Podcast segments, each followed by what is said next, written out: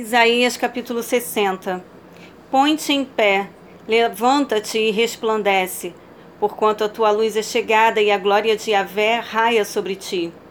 Em verdade, as trevas cobrem a terra, a escuridão envolve todas as nações, mas sobre ti levanta-se a face de Yahvé e a sua glória aparece sobre ti.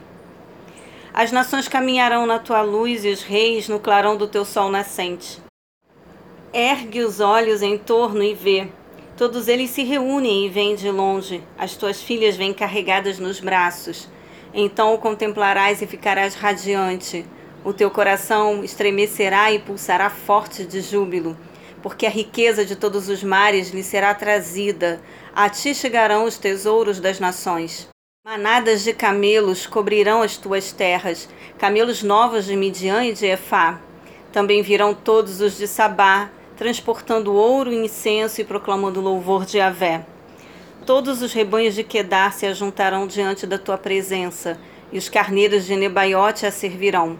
E serão também aceitos como ofertas e sacrifícios em meu altar, e cobrirei de esplendor a minha casa gloriosa.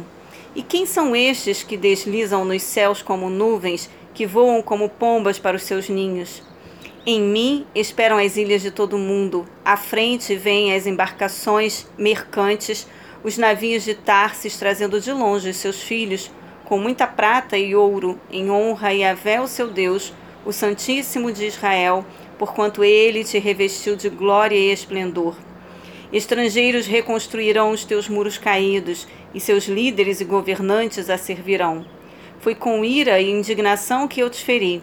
Apesar disto, com amor misericordioso, demonstrarei graça e compaixão para contigo.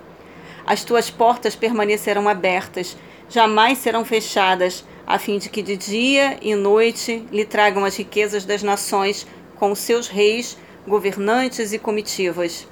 Em verdade, a nação e o reino que não te servirem perecerão sumariamente, serão absolutamente dizimados. A glória do Líbano virá a ti.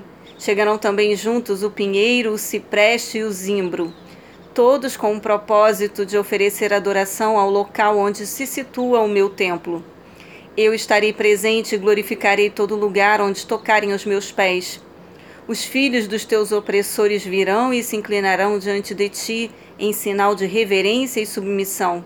Os quantos a desprezaram e humilharam, prostrar-se-ão aos teus pés e a chamarão cidade de Avé, o Senhor, Sião do Santo de Israel. E assim, em vez de abandonada e odiada, sem que ninguém a quisesse visitar e andar por suas terras, farei de ti um verdadeiro orgulho e júbilo para todas as gerações. Beberás o leite das nações e serás amamentada por mulheres ilustres.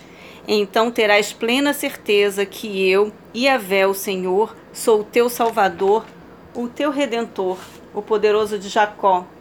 Em vez de bronze, eu te trarei ouro fino, em lugar de ferro, a melhor prata. Em vez de madeira, eu te trarei bronze, e em lugar de pedras, o mais puro dos minérios. Farei da paz o teu único dominador da justiça a tua autoridade suprema. Em toda a tua terra não se tornará a falar em violência, tampouco em devastação e extermínio nas tuas fronteiras. Aos teus muros chamarás salvação, e aos teus portões louvor. Não terás mais a necessidade do sol para fornecer a luz do dia, nem precisarás do brilho do luar, porquanto Yahvé será a tua luz para sempre e o teu Deus será a tua glória e teu esplendor eternamente. O teu sol não voltará a pôr-se, e a tua lua não minguará jamais, porque Yahvé será a tua luz perene, e os teus dias de luto e amargura chegarão ao fim. Então todo o povo será constituído de pessoas justas, e possuirá a terra para sempre. Ele é, portanto, o renovo que plantei, obra das minhas próprias mãos, a fim de manifestar ao mundo a minha glória. O mais humilde dos indivíduos se tornará mil, o menor será uma grande e poderosa nação. Eu sou Yahvé o Senhor, e no momento certo farei que tudo isso aconteça muito depressa.